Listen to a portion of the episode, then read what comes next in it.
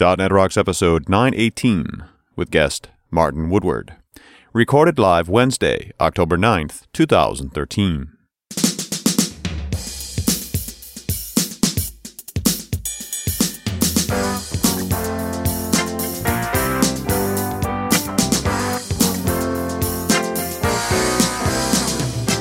This episode is brought to you by Telerik, offering the best in developer tools and support. Online at T-E-L-E-R-I-K.com. And by Franklins.net, makers of GesturePak, a powerful gesture recording and recognition system for Microsoft Kinect for Windows developers. Details at GesturePak.com. And now, here are Carl and Richard. Hey, Belfast! It's .NET Rocks!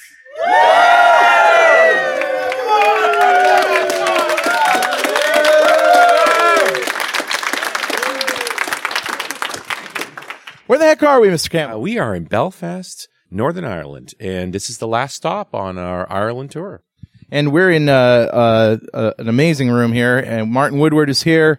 We got a crowd, a throng of geeks, mostly young geeks, some fans, some not fans. Well, it's always fun to not talk to new people as well as get to see the old people. We got two new bottles of whiskey to sample. Ah, the Bushmills 12 Distillers Reserve. I'm going to give it a good home. Yes, and uh, tomorrow I think we're going to do a quick tour of the Titanic Museum. Yeah, well, we're up here. We might as well, and uh, certainly that should be fun. And then take the train back down. Absolutely, in style. Yep. And then that's the end of that tour. We'll spend a couple of days in Dublin, and then we'll see what kind of trouble we can get into next. Well, and everybody knows we're going on a big tour of the U.S. coming up. Go to our website, .netrocks.com for more about that. Right now, it's time for Better Know Framework.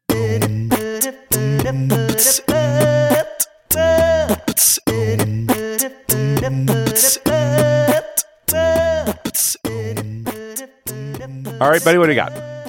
Okay, so uh, as you know, Visual Studio 2013 is right around the corner, and we've been talking about TypeScript a little bit, and um, Martin will be talking a little bit more about Studio 2013. But I particularly wanted to call out uh, TypeScript support in Visual Studio 2013 and what that's all about. Because so far it's just been a sort of an add-in you can go download, right? It's not really tied to Studio at all. Right. And so if you can imagine all the good things that you like about C sharp, classes, debugging, types, Yeah, all that good stuff that makes programming fun. yeah, and JavaScript actually palatable. Yeah, okay. I mean, JavaScript's better than it's been, but uh, but I could I appreciate the TypeScript is bringing the stuff that I like in statically typed land over to us. Yeah, and you know, when I think about the things I don't like about JavaScript, it's not the language itself, it's you know, the environment that I build it in. I mean, usually it's a text editor and color coding is enough sometimes, but I really love statement completion. I really love debugging. So you it's like marrying Visual Studio and JavaScript and types together and that, my friends, is some really delicious stuff. I'm in. Sounds good. So if you go to uh, tinyurl.com slash typescript vs 2013, there's uh, just an overview of what's coming in Studio 13 about TypeScript. Know it, learn it, love it. Hey, Richard, who's talking to us? Well, funny you should ask, because I grabbed a comment off of show 842, and that is the one we did with Mr. Martin Woodward when he was talking about Git with TFS. And this comment comes from a long-time listener. I believe we said a .NET Rocks bug too before, Ido Rand out of uh, Israel. And Ido, I hope I pronounced your name correctly. He says, Hi, great show as usual. I'm very surprised to hear that, quote, Visual Studio has no Git support. There is a free open source product called Git Extensions on GitHub, which started back in 2010. It is not integrated into Visual Studio the way Team Explorer is, but it does have a toolbar integration which can allow you to commit, stash, push, pull, etc. And the most important part is that it has visualizations of the history and not just a list of commits. In my opinion, this is the most important part of the Git GUI, which GitHub Windows clients miss. And as far as I could tell from the videos, Microsoft misses it also. Linux has a utility called GitK, which is on uh, which can visualize the Git history. This is the most important part because of the power of Git is not just to be distributed, but to also allow to work locally and push later. When you can work locally and rewrite history once you get it right. As you know, Git has merge, which is almost identical to a centralized source control system, but it has the rebase command as well. The rebase command allows you to rewrite the history. We use it to commit often locally every few minutes. And once we finish the change, we rebase and squash all the local work in progress commits into one beautiful commit that is nice to have around for history purposes. So it makes a tidier history that way. If you end up with all the work in progress commits two weeks, two months, or two years later after you've done them, then you just clutter up the history and it takes the whole purpose of source code management out. No one will ever want to look at that history again. I'm not the author nor getting anything from this great project. I'm just a user who loves it and use it every day for the past couple of years. Ido, I got nowhere to go. I'll ask Martin to make a comment on that, but that's after we introduce him. I've already sent you a .NET Rocks bug, man, because you're awesome. So ping me back when you get this, and uh, we'll arrange something else for you. Maybe. Maybe a hoodie? Yeah, I think he's due for a hoodie. Do you need a hoodie in Israel? It's pretty warm there. Maybe. Either way, Ido, thanks so much for your comment. Uh, and if you'd like a .NET Rocks mug, just write a comment on the website at .NETRocks.com or on any of our mobile apps. We've got them for Windows Phone 7 and 8, Windows 8, Android, and iOS. And those apps were built by Diatom Enterprises, who'd love to build you an app. Just go to diatomenterprises.com. And before we go any further, I need to tell you that Pluralsight provides comprehensive developer training online. They have hundreds of hardcore developer training courses authored by MVPs, industry experts, and guests of .NET Rocks. They release over 40 new courses every month and still offer a free 10 day trial giving you 200 minutes of access. A wide range of topics, including iOS, Java, Android, web development, and pretty much anything and everything you can think of on the Microsoft stack. Try Pluralsight today. Subscription plans start at just $29 a month. And with that, it is my great pleasure to welcome back to .NET Rocks Martin Woodward. Martin is the principal program manager on the CodePlex team at Microsoft. He recently helped add Git support into Visual Studio and Team Foundation Server. He also worked on the Eclipse and cross-platform tooling for TFS. Before joining Microsoft, Martin worked at Teamprise and was the team system MVP of the year. You can find more information at his blog, woodwardweb.com. Say that three times fast. woodwardweb.com, woodwardweb. I can't do it. Reach him on Twitter at Martin Woodward or you can listen to his podcast at radiotfs.com if you're really, really nerdy. Welcome back, Martin. Thanks for having me, guys. Well, right. welcome to Belfast, I should say. Oh, yeah.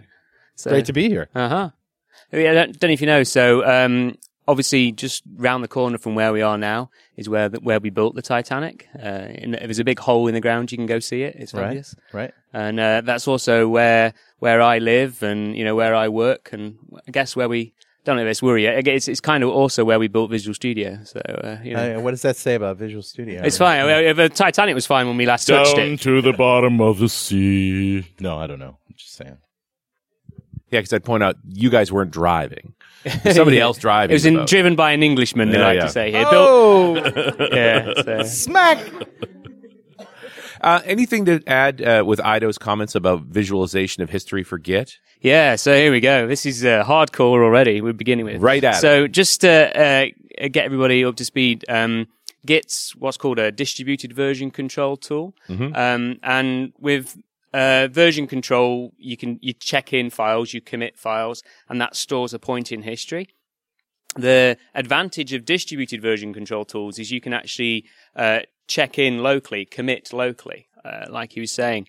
Now, um, Git's incredibly powerful. It's a, an amazingly powerful tool. And oh, it was written by, you know, Linus Torvalds and a bunch of clever guys and right. Junio and people. It was really about managing the Linux source code originally. Yeah, managing the Linux kernel. And when you actually, it was written also um, by a bunch of guys who don't know anything about version control, which is why it's amazing, but also why it can be sometimes quite confusing to people who are used to version control systems. Right. Um, it's really just uh, so the way Git stores history, and for the computer science people in the room, which are more in the room than they normally are as mm-hmm. we're at universities. This is great. Um, it stores history in what's called a directed acyclic graph, a, a DAG. And um, see, already people are. This is why we don't expose these features, by the way. So uh, it stores history in, in a in a in a DAG, whereas normal source control systems, traditional source control systems, stored history in a in a linear line. Right. Um, so uh, the DAG is incredibly powerful, and it allows you to store um, changes and have multiple parents for a change, which is amazing. And it also allows you to very easily rewrite history. Um, because you can replay the history back locally. And to a traditional source So control I'm trying person- to I'm Yeah, trying to ahead. imagine what a Yeah. DAG is in terms of a structure. Is it more like a linked list? Um, yes, a linked list could be a DAG. now. And can a linked list have multiple parents, or does a linked list always have? Uh, I don't see why not. No, Yeah. it doesn't. It's You're asking the Java one, guy, One, remember? one above the other, right? It's it's uh, a continuous link. You wouldn't have multiple parents. Okay, so um, yeah, it's more. Um, i i imagine a, a tree that that splits out and then comes back together again. Okay. So is that kind of it's that kind of shape. All right. So you can um, now obviously you can commit locally, and what's really insanely powerful about Git is you can branch locally as well. So you don't need to go ask anybody's permission when you want a copy of the source code somewhere else to mm-hmm. work on. So people use branching a lot with Git, work on some stuff themselves, and then it comes to getting this commit back into you know something Right. that's sensible.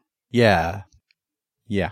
Okay, so now you've got you've done lots of changes and you've committed often because you can because it's local. Right. And then uh, it's then how you shape that commit. Now, I agree uh, with the question. Actually, I like to shape my commits. Mm-hmm. We don't make that very easy for you today with Visual Studio. Right. What we do is we just kind of allow you to commit really easily and allow you to switch branches really easily. But if you want to do the powerful stuff, rebasing, Right. or, or which uh, you can tell again written by some cool guys because it sounds like you're taking drugs and things. But yeah, so you, you're, you're doing doing some rebasing, and uh, what you were doing there is you're taking this history, this tree, and you're squashing it down into a single commit, basically Right. saying take these and and and and, and then take that. That's called a squash, and then you play that uh, commit back on top of the tree. So you do that so you can have a nice commit that like this is my change this is what i meant by this change Right. rather than these are all the steps because uh, all of us that are coders here know you know you make a few changes and then you have to roll some stuff back and Yeah. you know you don't really want to see all that cruft Now, once once you've got the three, like you've got a you've got a feature you're trying to develop, Yeah. and you want to check in early and often. Yes, right? you always want to have the bits going up and Yeah. playing with them, and hopefully that's invoking some test infrastructure so you know what the code code's doing. But eventually, once all that twitching is done, Yeah. I just want the new feature to be dropped into the tree. yeah so what you can do you can do that a couple of ways you can do that with merging it in to Right. Mm-hmm. the main to the master branch but then you because it because of the way git stores history you still see all the changes Right. So what a lot of power users of Git do is they would do this, you know, uh, squash and rebase. Right. So they see it as a nice clean commit. Um, the problem you can get into though with squashing and rebasing is if you push history to the server Mm-hmm. after you, you push the changes to the server when you want to share them with your team. Right. And that is the closest thing in a, in a centralized version control system to a check-in or a commit, you know Right. you push the history. And the great thing about distributed version control is history is portable. Okay. So you push all of the changes. That's the great thing. So all of those changes you did on your machine, you're pushing that history to the server, including all the cruft, if you have Right. it. Once you've pushed that history to the server, it's there and other people can have taken copies of that history and, and have it locally. If you then squash and rebase your changes and say, hey, actually the history wasn't, uh, I went from here down the road, round to KFC, had a drink, came back up, but it was, I went, had a drink, came back up. Right. Um, if if you then push that second version of history, people start to get confused, and when they do a pull from the server, it make it, they have to do quite a lot of work to kind of resolve that. Right. So we don't allow today. Um, that's one of the reasons why we don't. Why we don't make it very easy for people to squash and rebase in the rebase. UI. However, if you do it in the command line client, uh, because when we built the Git tools, we built them on top of a library called libgit2, which is an open source library and that we're contributing to. Right. Because we do that, we work very, very well with the command line.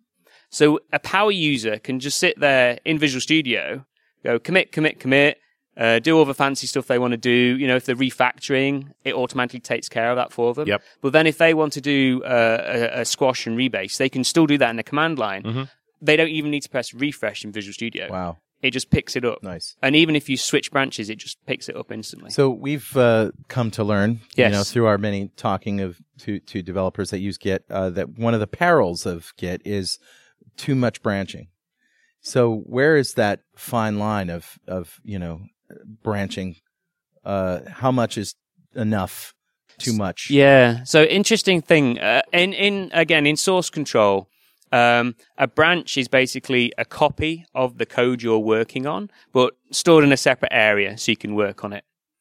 Git makes branching easy to do because you can do it locally. Right. And also in Git, a branch lives at the entire repository level. So when you switch branches, all the files locally become the version they were in this copy of your branch. So an example of a branch might be master, which is where all your work, the main part of the work lives. And another branch might be called, say, production, what's been deployed to production. Right. Or it might be feature A. You're working on a particular feature. Uh, branches are great, really powerful. The power of branches is they allow you to work in parallel. Mm-hmm. So I can be in feature A working, and you can be in master working, and we don't we don't get in each other's way. Right. Uh, the problem with branching is merging. Yes. Yeah, Branching is easy. You can create branches all the It's time. putting it all back together. That's the problem. And the problem with merging is, and people say, you know, Git's great because it makes branching easy. Yes, branching's great. Merging's still really hard. Yeah. Because if you've, if we've both edited the same file at the same time, then the basically the second the person coming in merging that change has to decide what's the correct change. So branching can't really exist without version control. Uh, yeah. Well, you can take copies of zip files and stick them places, but you'd be insane. So yeah, yeah. But uh, uh, branching and merging uh, exist in version control, and it's the merging part that's really hard. And the longer you're apart, the longer that branch has been around, the worse it gets. Yeah, branches are like puppies. You need Yeah. to look after after them, and so the longer a, a branch lives, the more you know love and care it needs. And and also, you know, you run the risk of using branches as sort of version control itself. Well, know? yeah, exactly. Uh, Yeah. yeah. that's an interesting point. So what we do in uh, the Visual Studio tools and in Team Foundation Server, and Git shows you this as well, is it shows you how ahead and behind you are Right. on a particular branch. And the trick is not to get too far behind Yeah. the branch you eventually want to merge into. If you know your change is want, going to want to go into the master branch, you take regular uh, pulls, you take regular merges from master over into your feature to stay up to date with the changes Richard's made. Yeah, see, and you're not talking even about direct collision here. You're talking about the booby trap of I'm counting on core libraries that I've branched with that I've never altered, but they're being altered in the master Yes. because you're fixing bugs and so forth. You you want it off for a month to do a spike. And now you've built a feature that you think is going to be really cool, but it's dependent on libraries that are a month old and have moved forward. And now you have to pretty much redo all your work. Yeah, or um, what happens most often in smaller teams as well is pe- two people just edit the same file at the same Yeah. time, you know, and um, So doesn't don't don't sophisticated version control systems know that you have a file checked out and then somebody is going to work against that file and it should notify these you know the other guys that uh, that hey I know you're using this but guess what uh, somebody's changed that and it's checked out So, um, version control sys- some version control systems can do that. So, a traditional centralized version control system, and that's you know, uh, Team Foundation Server, the original server workspaces in 2005, or you know, Perforce or SourceSafe, you know, the uh, kind of the original. maybe? Yeah, uh, SVN not so much. We'll talk about that in a sec. Um, when you edit a file, you actually tell the server, "Hey, I'm editing this file." Uh, please can I edit it? And the server says uh, yes, or computer says no. You know, uh, when it comes to then Richard coming to edit the file, he says, "Hey, can I edit this file?" And the computer says yes, or computer says no. But it can say yes. However, Carl's also editing this file. well what if what if you're editing this file but Ri- Richard wants to edit the file but I'm editing something that uses that calls into that file Exactly. How Yeah. does it does it know no, that? it doesn't know. Doesn't know that And that's why merging changes is complicated because it's not just the files you've been editing. Isn't that a problem that we can solve though? um, how? References, you code analysis. Yeah, we can do it with by doing language analysis. We found the easiest way to solve this problem is by doing uh, what's called continuous integration. So by doing builds of what's checked in and making sure the code still works when you've checked it in. Right. Um, and we found that's the most cost-effective and easiest way to check what you've but done. it's still a post code. It's still a post code right. thing. hmm It's not like, hey, before you change that, uh, you might want to talk to Richard because he's making changes. Yeah. Now uh, we have some uh, tooling which Hopefully kind you'll of helps figure with that out in your code review. Yeah, then, yeah, yeah, exactly. Hopefully you don't have to get to that point. Yeah, right? well, I mean, hopefully you've talked to Richard as well if you're in I the team mean, together. I guess, Um, right? Yeah. So, but back back to the uh, the point about uh, the the squash and rebase thing. What I was going to say, when you push that history, you can get you can get in trouble if you've pushed if you try and force push if you try and push history that somebody else has pulled already. But if you Right. try and alter history, so we don't allow it. You can do it in the command line. What I'd really like though is a feature. Now you guys have been in Europe a little while. Yep. You've noticed on the showers you have like that you can adjust the temperature. But you know, because of European health and safety rules or whatever, if you want to get a hot shower, you have to press a little button in and then turn it a little bit more to say, "Yeah, I, I Oh, really." is that the trick? yeah, Oh, jeez. you have to like make it a, hot, a little bit hotter. We want to be able to have a UI that does allow us to do this. To to say, look, I know what I'm doing. Let's push the button in. I'm going to crank it up to 11, Right. and uh, I'm, I'm going to allow us to squash and rebase. And if you think of the graphical tools we could do around squashing Sure. and rebasing, Yeah. it'd be amazing. Actually, creating visualizations Uh-huh. around that. But we actually need to put that functionality into the core open source library we use. It's not there today. I can think of so many apps and applications and objects that I would like the "Hey, I actually know what I'm doing" button implemented. the trick is not to use it too often. I hate the advanced tab. You know, Yeah. any UI where where the developer says, "I know, we'll just stick it in the advanced tab." It's like, oh no, yeah, it's this just like UI the, is en- wrong. the endless options tab, right? Yeah, It's just a- exactly. I didn't know where to put this, so let's add it to the form of doom. Miss. Uh, speaking of the form of doom, my favorite feature in Visual Studio 2013. Yes. If you go into Tools Options, there's a search box now. oh wow! I- Because they were finally, it's that long a list, you just can't find stuff yeah, anymore. it's like in It own Firefox. search engine. Help about. Does it know? shell out to Google? no, it does not. It doesn't use Bing. So I uh, didn't ask if you used Bing. I heard you say Bing. I'm sorry. we having the same conversation? yeah. I just come back from Redmond. The chip's still working. So. Uh, I, I don't want to walk away from Ido's question Yeah. just yet. Uh, because one of the things we ran into talking to some few folks on Yeah, the road yeah. trip, and I'm seeing more and more, is a distinctly anti-branch culture. Huh. That when you're getting into continuous integration and continuous deployment, uh, I, we want everybody working from master because the code's going on all the time. You you can't ever branch. You want to do integration first and foremost before there's any UI, before there's anything else on there. So the code, even though it's not actually functional code or visible code yet, is being deployed. Okay. And so the mindset is just master all the time. So I think possibly what we're seeing there then is um, a reaction against branching done wrong. Uh, Probably. So people, it's like with any new toy. Yeah. People overuse it and um, They have p- too much pain. too much Old pain. Yeah, and old memories as well. So what's um, going on there is they're not integrating often. Right. And you need to integrate often when you branch. Well, and I've always appreciated the idea that the this approach to source control benefits the rapid check-in, Yeah. work on and put it back right away, and it punishes the guy who wanders away for a month. Yeah. because he's gonna he's the one who ends up with all of the pain. Yeah. But yeah, you've got to have continuous integration. Mm-hmm. And, and that's why now we tend to use in programming, we use the term continuous integration. We tend to think, well, I need to build every check-in. Right. But no, Martin Fowler's paper on continuous integration is actually we need to continuously integrate. Mm-hmm. So even if you are working on a feature off in a branch, you still need to be integrating regularly those changes from master into your feature branch if you're going to be then merging it back into and maybe master. that's the bad habit here. Is somebody thinks if Yeah. I'm on a branch, I don't talk to master anymore. Exactly. And then the further you're off on that branch, the, the more pain you're going to have when you come back Yeah, you really are wandering off in the Uh-huh. darkness. Yep. In some ways, I feel like the least of the issues is two people editing the same file. The bigger one for me is this collage of independent relationship between files. Yeah. And they all move forward separately. And then you try and bring things together. Yeah. So uh, that once two guys are working on the same file, they probably know the same things. They know each other are doing it. Like that seems to be not hard to resolve. It's the guy who went away for a month and missed all the other changes to the system that he should be depending on. Yeah, yeah, yeah, exactly.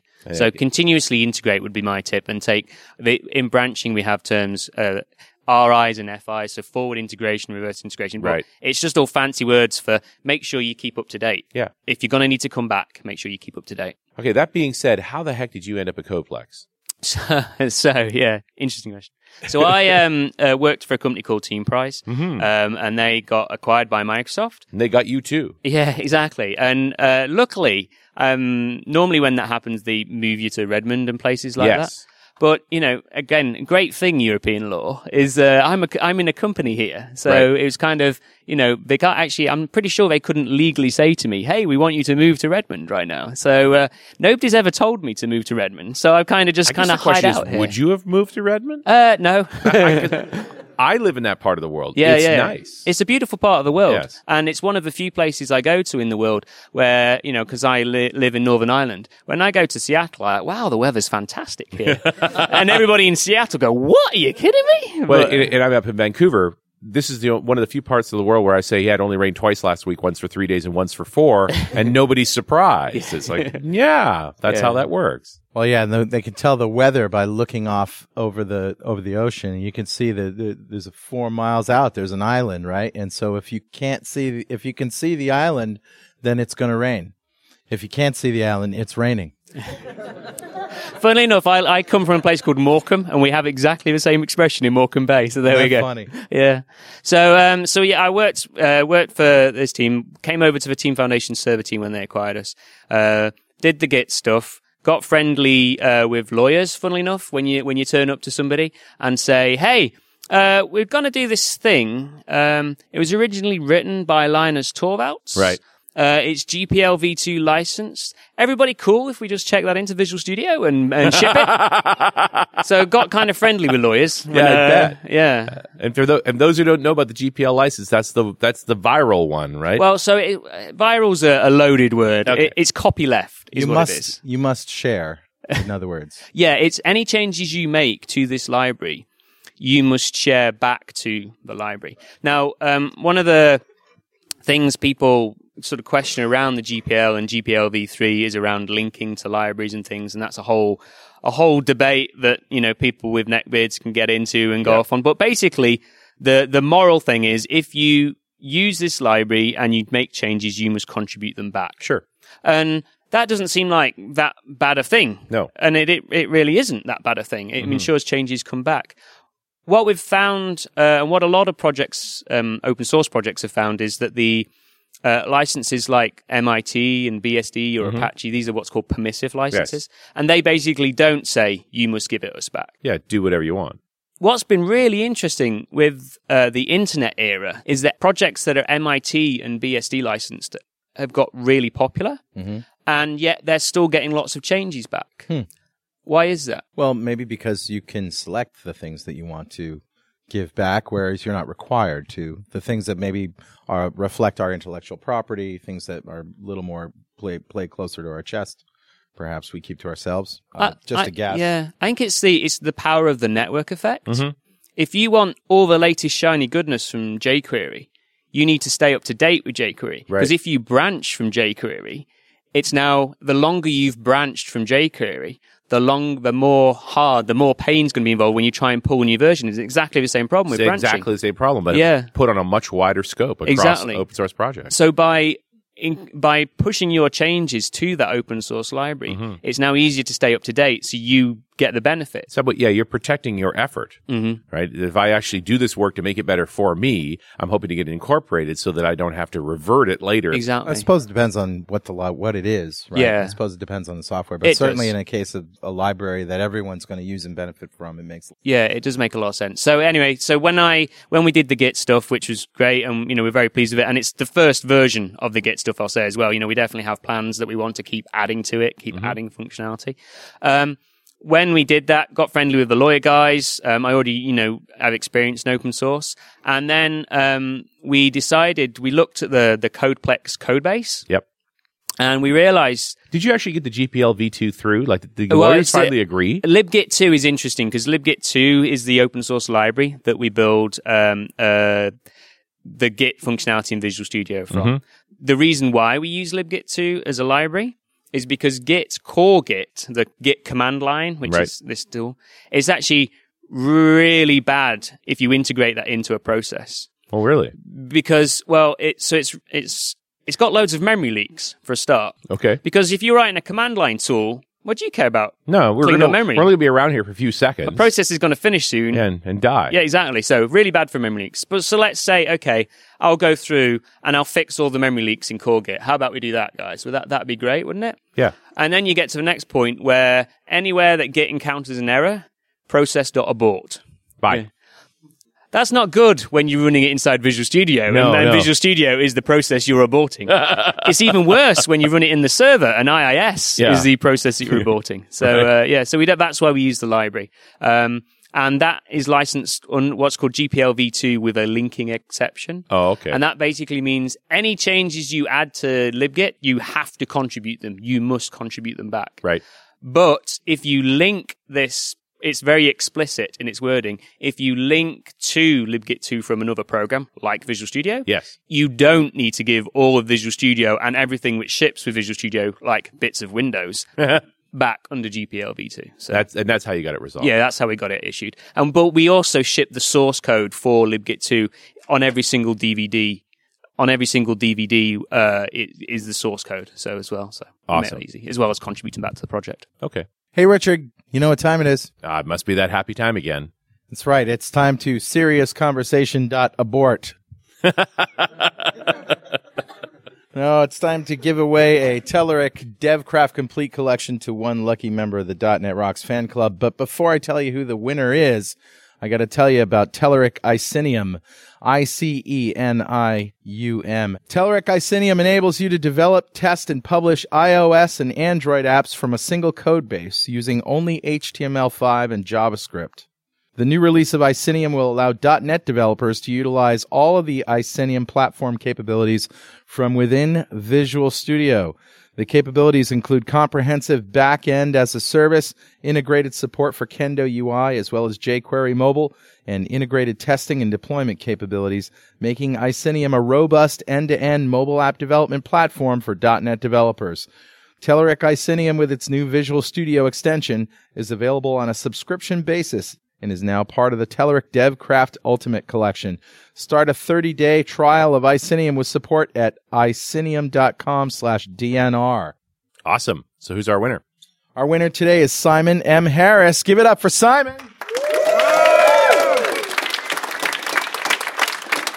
Simon wins the DevCraft Complete Collection. Uh, everything Telerik does almost in one box.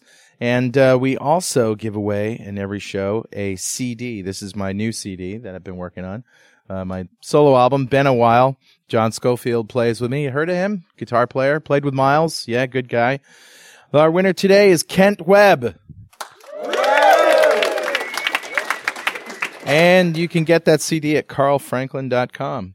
And uh, every show we give away stuff from Telerik and a CD, and every December we give away $5,000 to one lucky member of the fan club. If you don't know what we're talking about, go to .netrocks.com, click on the big Get Free Stuff button, answer a few questions, and uh, you're a member. We have thousands of members. If you had $5,000 to spend, Martin Woodward, on toys, technology, right now, what would you buy? So um, we've got some. Uh, probably can't afford it for five thousand dollars. The thing I really want to get right now is um, some. We have solar panels on our house, Right. And even in Ireland, you know, we manage to have solar. you have panels. sunshine sometime. Yeah, exactly. Well, the interesting thing is, uh, we generate too much electricity during the day, Right. not so much at night. Mhm. And it would be really cool to have um, some- Lunar panels? yeah, exactly. Nice. Nice.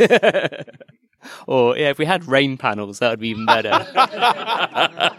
uh, but anyway, which sadly we don't yet. Um, so I would sp- either spend it to invent those, or we'd get some batteries. I think I'd really like yeah. some cool You batteries. ready to do a, a deep cycling battery system yeah, controller? some- something like that, or some way of storing that energy. But obviously, storing the energy is hard. What I'd really like to get is, um, you know, in I think I read in Japan the plug-in hybrids they have there Yep. Mm-hmm. because of all the power trouble. They're actually able to get plug-in hybrids that they can plug into the house Yes. and power the house off them. So that's what I really want is a, a plug-in hybrid car that I can charge up for free during the day when I'm working at home during the day. Right. And then I get free, you know, free gas. In fact, I get paid for my gas because the, the government give me 17p for every unit I generate, even if I use it. It's, Right. it's the best deal ever. Yeah, Europe's great. I mean, people forget that a car, especially when you get into the hybrid models, uh, it's about a six kilowatt generator. Yeah. And so the fact that you could, you know, typically with power generation, it has to be stable all the time. So we don't have enough power during the day and we have more available at night. So it makes ch- sense to charge in the middle of the night just to use that power plant power. And if you can put it into your car, even though it's got loss,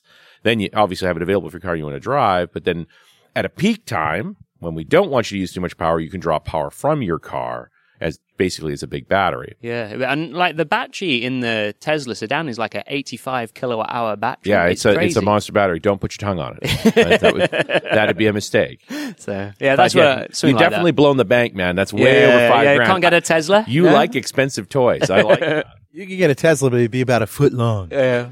One of the guys in the um, office back in, in North Carolina, he uh, he's a young guy. I don't know because that's why you can afford it. But he has a Tesla, and I had a ride in, you know, the Tesla, the the one that's built on the Lotus chassis. right, the Roadster. It's ama- It's insane. Have you been in one? I've been in a Model S. Yeah, it's wonderful. Well, just the, the the sheer acceleration. The acceleration is unnatural because Yeah. we've been really programmed that there's a gear change, there's that surge. Yeah, yeah, I know. And, the, and in the and in the Roadster especially, it just pins you in your seat and keeps pinning you in your seat, and it keeps it's that roller coaster effect. You go feel like you're going to die. I haven't experienced like binary acceleration until I was in when I was in New York in a taxi. That was the last time. Binary Yeah. acceleration. Yeah, it's- really, it's like first you're here, then you're here, and your cheeks are flapping.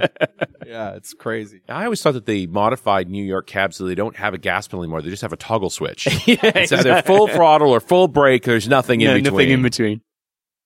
Gee, I don't think you've actually explained the whole Oh, thing sorry, about yeah. how to get to code. Yeah, how to get to quote. So TFS team. there we go. Sorry, a big tangent there. Okay. And um, the what we've decided to do is, if you look at the CodePlex code base, which has been written for the past say, eight years, Sure. by a bunch of incredibly smart guys, like you know Brad Wilson's been on the team, Jim Newkirk's been Yeah, on the team, yeah. Jonathan Wanagel, and uh, all these guys have been really, really cranking on the code. And if you look at the amount of code they had to write to make TFS work for open source developers, Yeah. it's like, hang on a minute. Why don't we just go fix TFS and make it work for open source developers? So that's kind of what uh, I'm going to be doing is helping out with the team and trying to help do that. But because I kind of understand the open source community as well, make sure we do it right. So it's really about improving the relationship between TFS and Codeplex so that we can. I mean, it's a real. Uh, we've been using TFS as a service for humanitarian toolbox. Yes, indeed. And one of the battles that we have right now is that if you're interested in contributing to it, and for folks who, who don't know about Humanitarian Toolbox, please go to htbox.org. So we're building software for disaster relief. The, the, the professionals, they need all kinds of programs. And uh, we've, we're, we've got about five projects on the go right now. There's about 40 more in the hopper. And they're in GitHub. Yeah, well, some of them are in GitHub and some of them are in TFS as a service. I mean, we- we're sort of mixing them, but the problem we've got with TFS as a service right now is you can't see any of our projects until we sign you up. Exactly. So what I like about GitHub is you don't have you don't have to know us, you don't have to talk to us. You can go take a look at a project. Yep. Heck, you can even take a pull from it and Yeah. and and mess around with it before you ever talk to us. Where with uh, the the TFS as a service approach, you have to sort of have a relationship with us and get signed up before you can see anything. Yeah, so that's the Hmm. current service. And I mean, you could be hosting them in CodePlex as well, and then they would be open. And that's our intent is to, Yeah. to get there so that folks can, with a very low level of friction, be able to use that. We just got to get better integration. And I- I remember talking with the guys when they were looking at using the service, and one of the reasons that why they wanted to use the service for this project, even though it, it doesn't yet have the ability to just right click and say make it public, um, they wanted to use it because of all the agile planning tools Yep. and all the you know all the planning tools that are built in that were designed. Yeah, the ALMs. Yeah, exactly. So, um, so yeah, it's trying to try and fix that. So for the for guys like Humanitarian Toolbox, it'll be absolutely amazing. Sure. I mean, in the end, everybody's a volunteer. So, Yeah. you know, we put a volunteer team together to work on a project, and these guys go, Hey, we all know TFS. We want to work at TFS. Yeah. We're not going to stop them from doing that. Exactly. Same way we don't stop them to say, We know GitHub and we want to work there. Like, Yeah. fine, work there too. And I think CodePlex will be a part of that as well. Yeah, and one of the good things again about distributed version control systems is that uh, history is portable now. Yeah. So um, you can transfer repositories around very, very easily Right. and have history now, Yeah. which is great. Which means, I mean, it's one of those things, you know, uh, it's slightly crazy for the version control guy to be suggesting this, but it's now the end of ven- Git is the end of vendor locking for version control. Right. Because you can now transfer your repository to whoever you want to have it and host it with. It's And that's great. one of the conversations we were actually having is does it make sense to maintain a repository for a given project in both Git and Codeplex? in GitHub and Codeplex. Mm-hmm. Um, it depends. We do have some groups that do that Yeah. because um, Codeplex has some features that GitHub doesn't have, and vice versa. Um, like one of the things that people quite often like about CodePlex is the, so the discussions and the issue tracking. Yeah. It's quite lightweight of, of those sorts of things. Um, so it can make sense. Uh, normally it's, it's good to, if you're going to keep one thing like your code somewhere, Yeah. I would recommend you keep your code in one or the other. Right. Um, because if you start keeping your code over in CodePlex, um, and in GitHub, then you risk people making changes or requesting changes on one version and Yes. not seeing changes that somebody else had requested. So you have to be careful about splitting your community too much. But for sure, we, you know, we, we, I know a lot of the GitHub guys from working with them on LibGit2. You know, I'm great friends with some Sure. of the guys there. Um, anybody that's helping people do open source is a good guy in my book. Uh, so we're all in this together, try and help people get code out there. Yep. So just use whatever works for you Yeah. and share it between you. Uh, can we talk about some of the other things in Studio 2013 that you're really jazzed about? Yeah, sure. So, uh, as I say, I've come onto this CodePlex team and I'm new on the team. And so I've got to understand this huge code base that's been written by clever guys for eight years. There's a lot of code there. And it's, you know, every single technology that's come out of Microsoft in the past eight years is in there somewhere. So, there, you know, it's all different flavors of ASP.NET and all sorts of things. So, uh, one of the things I've had to do is really go and understand this code to find out what's there. I've had people, it's like the office problem with the office ribbon. Have people come and ask me for features and go, yeah, sure. I'll go and look at how we would add that. I start looking through the code, go spelunking. I'm like, oh, it already does that. There, yeah. and so, yeah, just trying to find this code and go, like say, code spelunking is, Right, uh, yeah, is I quite tricky. So, um, one of the great new features inside of Visual Studio 2013 is a thing called Code Map. Which, yeah, you can actually right click on a class and you know the whole find all references Yeah, thing? sure. Well, you can do that visually, Mm. which is interesting. So you now get a picture of it, which is okay. But the really cool thing in 2013 is that's integrated with the debugger now Whoa. and the call stack. Okay. Whoa. Wait a minute. Blown, mind blown. Hang on now. How does that? Give me. A, yeah, a- give an yeah, example. Yeah. So you can be you can be in the debugger and you can set a breakpoint on the part you know is going wrong. And then you can say, give me a map of this, please. And it'll draw a little map of a class with the dependencies. Okay. And then you start, you know, stepping through the code and you see the new part of the code appear in the map with a little arrow of where you are. So if you walk up the code, the call stack, the And map changes. yeah, and it'll show you an arrow where you are in the call stack. And then this is the best bit. This is the bit I love. You're going through a for loop.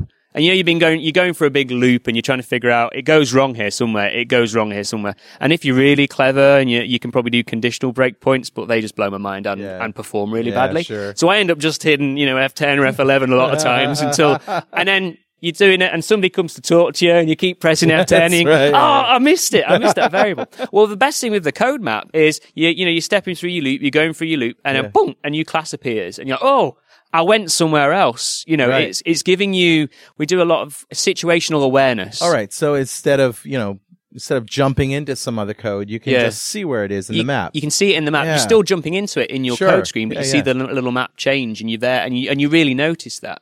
Mm. And we've actually been doing a lot of work with Microsoft Research. Wow, I love that. Yeah, it's really you powerful. We've been trying to do uh, work on research that was originally done for fighter pilots and uh, air traffic controllers around situational awareness.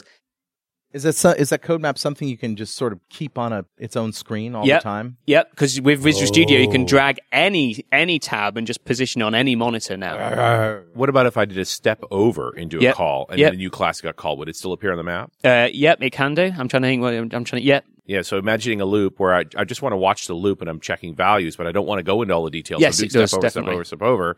I'm not going to ever see the code jump, but if it appeared on the map, I'd know right away. Oh, we did something weird there. Yeah, Maybe exactly. now I want to go back up the stack and see where we went. Honey, I need to buy a new monitor. Yeah, and Sorry. then combine that with IntelliTrace. Yeah, so yeah. IntelliTrace is a feature in Visual Studio. It's like, uh, so we're we're in Northern Ireland now. It's not the TiVo of debugging; it's the Sky Plus of debugging. so there you go. So basically, you can pause uh something that's gone wrong, and you can, oh, it went wrong. I'm pausing live TV and you can hit rewind and actually step it back and see what happens. You Yeah. see that new thing appear, you start going backwards in time. Yes. Why did that happen? Oh, I missed an, I missed a semicolon out or something like that. Right. you Some know. of the weird call went down there. Where we missed the parameter pass here and it said an overload. And Exactly. All of the goofball Oh, things this that is a zero array rather than a one array. However, when you you have to turn IntelliTrace on, and when you do turn it on, it's it's not something that's on all the time, right? It is. You can. It's on all the time by default locally. Oh, it it's is? not on all the time in production, obviously, Oh it wait was. a minute! uh, I thought which is the one that's really uh that's really heavy and generates a lot of data. That's IntelliTrace. Yeah. Yeah. but it doesn't log it to files. Is you know, and it keeps it. It's, we've done a lot of performance work on IntelliTrace lately, but yeah, it's on by default. Yeah, now. it's not something you want to run in production anyway. But when you are debugging, you want that thing on. Mm. It's awesome. But Yeah. I have actually, you know, run IntelliTrace hard and generate multi-gigabyte files Oh, files yeah. because it spits out some data. yeah, definitely. That's the conversation I was remembering. Yeah. Yeah. Now you can if you if you if sometimes. Um, and this actually happened to me on Sunday. So uh, you're having a problem that's in production, Mhm. and it's killing a site, Yeah. and you really can't figure out what's going it's on. not repeatable in the lab. yeah, exactly. Sometimes it is really handy to be able to g- get that data in Yes. production. So what we actually have is now the ability to run with PowerShell, quickly switch on IntelliTrace in production, get the log data, and then quickly switch it off Yes. again, and then take those IntelliTrace logs, bring them back to Visual Studio, and then play them back. So it's like taking a recording off somebody else's DVR. Yeah, no, it's it's it's very uh, black box on the airplane kind Yeah. of thing. You can literally take a snapshot from the production server. By the way, you will know as a perfmon guy Yes. when you do that, you will notice. yeah, if the server goes ah, yeah. But you do get a chunk of data out of that. Yeah, exactly. Now, the problem is when you're tracking down perf problems is that you put a completely different load profile on it Yeah. now, and so the problem won't happen. Yeah, you can it's- guarantee it. And, and then and that's when the devs say, "Hey, just leave that on all the time." Yeah, right? exactly, And the problem yeah. goes away. Just delete the by, log file. by slowing our site down a hundred times. What could happen? yeah, the Come timing on. problem's gone away now. So- Yeah, Yeah, well, and you're exactly right. I've had that kind of situation Yeah. where the it's very you know uh, observer effect. As soon as I actually have the tools to understand what's going on, that alters it. Yeah. away. So the other thing we did in this kind of situational awareness thing is we've added what's called, gosh, what's the marketing name for it now? uh, code lens. There you go. I knew it began with Ah, code. I have Oh, not heard this term. Sir. Okay. Code lens. If you go in now inside Visual Studio, above methods, you'll see this little bit of grey text, just a small bit of grey text. And um, it tells you, for example, how many references you have to a method. Oh, And so all of a sudden now, when you're in the code, you think, hmm, six references?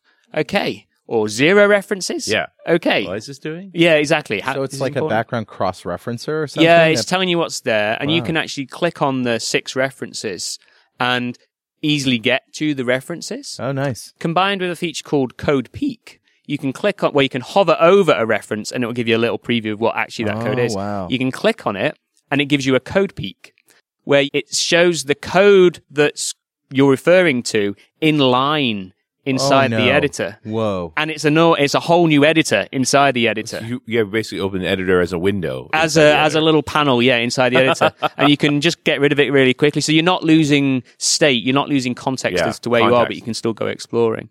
The other parts of Code Lens we've added is um, things like if there's a unit test for it, it'll show you, you know, seven unit tests, 7 Mm-hmm. passing, and it's just grey. Now, if there's a failing unit test on it, then it actually gives a little red dot next to it and says one of seven failing. And you can go click on it, see what the failing unit test is, and run it from there with never leaving code. You don't have to jump over to Windows, you just go run it there. Is there any excuse for bugs? you always excuse the bugs when I'm coding. Seriously though, how about the uh, the the quick search or the quick find tool? That's a new feature, isn't it? Or is that in 2012? That was in 2012. Yeah, you Yeah. can just hit Control comma and Yeah. then come up and get there really quick. it- a lot really of people fast. still don't know about. Yeah, that, so Control comma. It's a new Control Shift N. Or whatever. yeah, But, exactly. You can find anything anywhere in Visual Studio. It's it's really cool. Better than searching through the, the help file or tools options or anything. Yeah, so yeah, yeah, exactly. So uh, code lens, code peak, code map, code everything. It's all all about code, and we've done a lot of work to try and just remove the friction of developers and try and help developers stay in context. Because I work at home, you know. If I get somebody, the kids now know if the door's closed, you know, try not to come in. You know, if daddy has the headset on, then you're not even allowed to come in to steal paper from the printer. You've What I said about. TypeScript is that pretty much your experience? It is. We use TypeScript for Team Foundation Server, um, and it has helped us uh, detect a whole uh, new raft of problems. Interestingly, uh, which then you know we didn't uh, get into production, particularly around actually uh, cross uh, browser support, because it's generating a lot of JavaScript for you. Yeah. It generates good JavaScript, and so you find that it's we've had a lot less cross browser problems. Do you get all of those great new debugger features with TypeScript as well as C Sharp? Um, I'm that- actually not sure. I haven't tried it with the latest version. I mean, yeah, the debugger's the debugger. The debugger is the debugger. Um, it does have a language uh, parsing in there, so I guess it would, but I would need to check to make sure. Yeah. But uh, no, it's it's saved a lot of time. One of the things that it did, uh, we build the TypeScript files, and they've been doing um, a lot of improvements on the build time.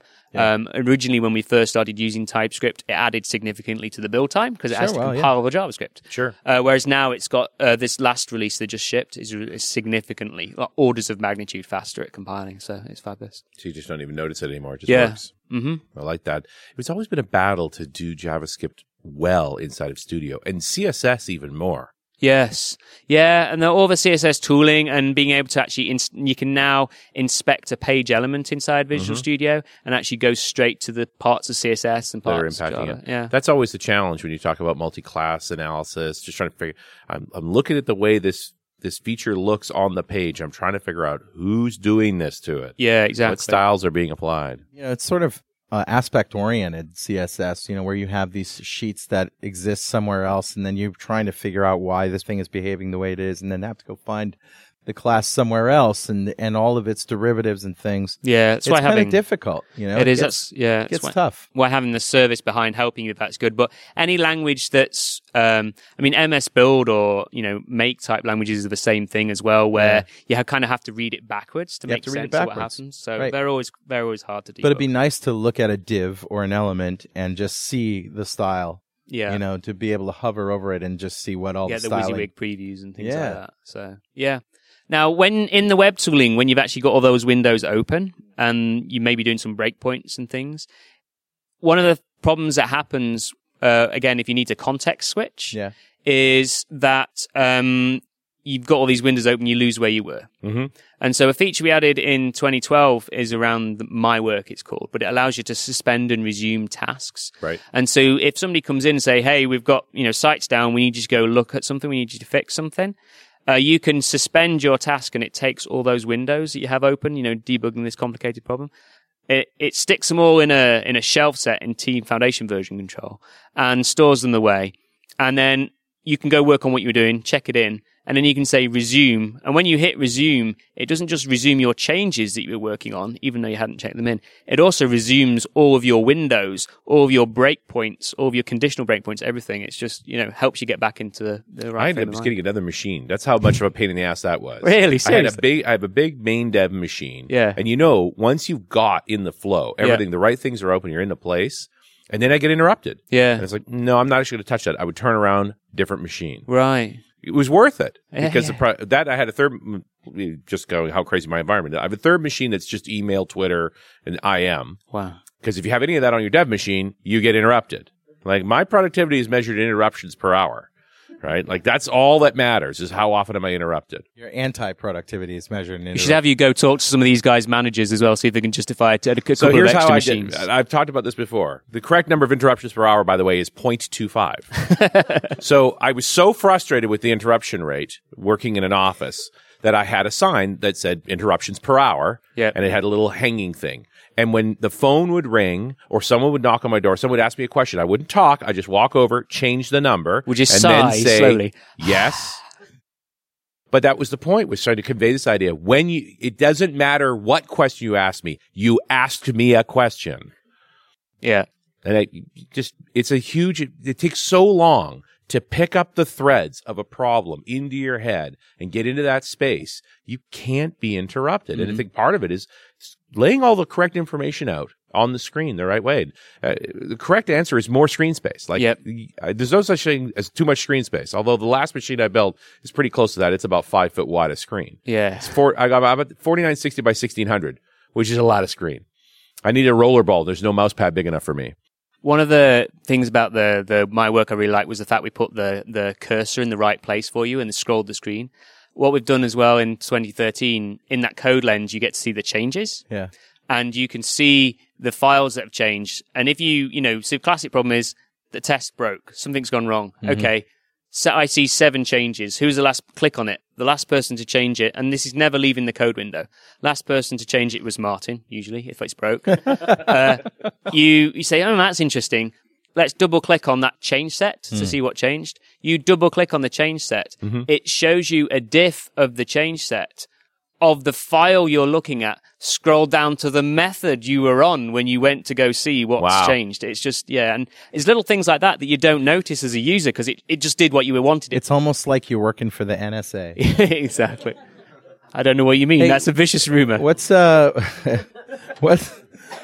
That's an American joke. What's uh, VisualStudio.com all about? So visualstudio.com, um, Richard mentioned it a little bit earlier. It's where you can go, uh, today. Everybody in the room can go. It's free. Go sign up for an account at tfs.visualstudio.com and you get, um, a source, you know, the power of Team Foundation server. So source code, work item tracking, builds, all that sort of stuff, all hosted for you. So you don't have to install it. Um, all in the cloud, you know, the cloud backed Yeah, by the power okay. of the cloud with builds in the cloud and you can deploy to the, cloud. cloud. Exactly. And and cost? Uh, the cost for up to uh, a team of five is zero. And uh, if you have an MSDN subscription as well, that it's uh, included in most N- MSDN subscriptions. So it doesn't matter for how much software you build. If you have a team, if you're one person or five people, you're, you're it's free. Yeah, exactly. And it, so it's great for those little personal projects, just Yeah. keeping some code there. It's great if you're, you know, working away with a team. Uh, it's, it's fantastic. We haven't announced the, the pricing. If you are more than a team of five and you don't have MSDN subscriptions, we're going to be announcing that soon, I think. Cool. And of course, the whole MS. If you have an MSDN subscription, you have all kinds of things around the Yes, cloud. and there are some uh, students in the room as well. If you haven't got a DreamSpark subscription already, get one. You just need to go to is it dreamspark.com, I so, I guess. Search on Bing for DreamSpark. You'll find it. And uh, if you go there, uh, you you if you use your email address, your academic email address, um, it'll it'll allow you to register. Right. And if anybody in the room um, has been, tried to get registered and can't, then just come see me and I'll, I'll get you a code. Okay, I know this doesn't translate well on a radio show, but you brought some toys. What'd Yeah, you bring? You bring Brian the Build Bunny? I thought this would be great for radio. So I brought a couple of things. First of all, so I like my toys. I'm, Yeah, I'm, yeah. uh, yeah. And normally when I'm talking, I'm traveling with hand baggage, so I don't Yeah. get to tr- I don't get to bring toys around. Right. So I thought I'd just show a couple of toys. So that there, if anyone wants to check, go to YouTube and see Brian the Build Bunny. I just thought I'd bring Brian here because uh, he's cool. So what does he do? Uh, Brian's a singing, dancing, robotic bunny rabbit that tells me when the build's broke, his little ears flop down. And, uh, if the build's working, his ears are up high. If the build's working, but the unit test passed, then one ear's up, one ear's down, sort of thing. and he speaks out the, the check-in comments. So when people leave a comment when they check in, he reads them out for me. And so it's just awesome. background noise again. And does this just go on your desk? Uh, well, he did. He now lives in the Great Hutch in the Sky, otherwise known as the Attic, because uh, sadly um, his parent company uh, went bankrupt, and so Ah. now he's no longer connected to the internet. So Brian's well. dead, unfortunately. But uh, never mind. So he's cute though, isn't he? Yeah, it's it's a shame he didn't reproduce. exactly. We should have cloned him. And then the um, the next thing I was wanting to bring along. This is a project, just a preview of a project I'm going to be working on and posting. But um, the code will be on CodePlex. So This looks like. Did you ever see Mister Rogers' Neighborhood? no, no, that's not. That didn't come over here. No, no, no. Okay, well that was on PBS, and he had this traffic light that was sort of hanging up in his living room, and it had the red, yellow, and green. But this is looks like two traffic lights, one red and one green. Yeah, so this is these are actually uh, if you've ever been to Berlin, um, these are the it's the Ampelmann or uh, you know if you say that in a German accent, Affirmation or something like that. know. And it's uh it's the t- they have a cool sort of slightly camp, trendy uh, pedestrian crossing man. It's cool, and um, uh, you see it there, and uh, he's um, a really cool thing. And I So thought you stole these from Germany? no, you actually buy saying? them in a Oh, shop. There's, a, there's a shop there that you can buy them from. So I, I bought them thinking, well, that would be cool to do something with. Right. And I've been sat with them at home for ages trying to think what, what cool thing can I do with them? Um, so what I've done is this is hooked up. Uh, yeah, okay. I've hooked it up to a, um, a Raspberry Pi. Cool. So in there is a, a, small embedded computer called the Raspberry Pi. It's very cheap. You can just go buy one. 35 runs, bucks? Yeah, it runs embedded Linux. Built in Britain as well, Nice. so that's good. Uh, built in Wales, actually, but there we are. There and then um, it's also on top of it got a thing called a Pi Face. If you haven't seen that yet, it's a new extension board to the Raspberry Pi, Mm-hmm. and it's again very cheap and just gives you a few relays, some switches, some LEDs, and it's a great way of playing with this little embedded computer. So what I've done is just hooked up the Raspberry Pi, went round IKEA because you know you want some cheap things. Where where best to go? IKEA is down the road. So and uh, you can get some meatballs. at you can get some time. meatballs and some hot dogs. It's fabulous. So uh, hooked up some uh, Dioder LED lights into there, and that gives you a 12 volt supply as well, which I can take 12 volts off the lights. Run that through a cigarette car cigarette lighter adapter to then convert to USB, which then powers the Raspberry Pi. Nice. So So, you have now- one power supply for both the lights and the Raspberry For Pi. like, yeah, yeah. So now I've got a self-contained little unit that can all powered by a Raspberry Pi, all off one plug. Mm-hmm. So you can essentially what send it a text message to turn the lights on and off. So I wrote some Python code, which again we'll post on CodePlex, which uh, calls a new REST service that lives over in TFS, so Okay. visualstudio.com, and it tells me when the build's broke or failed. And this is just there on visualstudio.com. So this Raspberry Pi, and it's got Wi-Fi on here as well. There's a little right. wireless thing. Right, it just sits there, seeing if the build's good or bad, and, Right. and lights up for Red me. light, green light. Yeah, yeah, and it's it was the REST interface. It was like four lines of code to write. Mm-hmm. So then I built all this inside a, a shelf inside IKEA. Normally this is a shelf like that. uh, but then I put it up, you know, on my wall, and uh, yeah, so it just sits there. But it's cool. And if anyone wants to hack around with things, and then I'm using um, storing all the source code for this is obviously in TFS, you know, and all the work items, and using I used Git for this. We actually uh, f- we, for Git, you can obviously just use Git on Linux. It works surprisingly well considering it was written by the Linux guys. Funny. Um, but we also have a command line client for Team Foundation version control, TFVC. Mm-hmm. And one of the, the lesser known facts about the command line client for Team Foundation version control is there's actually binaries compiled for the Raspberry Pi because Wow. because I had one, so I just I just compiled it and checked them in and kind of didn't tell anybody. So By the way, uh, Raspberry yeah. Pi too. And I don't know, it's strictly supported. I don't know if you if you called up customer support and said, "Hey, TFS isn't working on my Raspberry Pi today." I'm not sure you would get that as a paid support They incident. pass them through to you. yeah, That's yeah, what would yeah, happen. exactly. But there's a little Easter egg in there for you. If you want Raspberry Pi support, it actually works. All right, Martin. So what's next for you? Where are you off to next? Yeah, so we're trying to, as I say, we've got all this work with CodePlex, uh, get that up to speed. We've also been doing some uh, work lately just to try and make sure CodePlex is a great site for people to collaborate with open source. So if you've got academic projects or if you've got any kind of projects you want to work on, uh, look at CodePlex if you want to make them public. If you want to keep them private and you're in a small team, then look at uh, tfs.visualstudio.com. All right. Hey, big hand for Martin Woodward. Give it up. And we'll see you next time on .NET Rock. Thanks for listening. And remember, pluralsight.com is where you can get 200 free minutes of developer training online. pluralsight.com.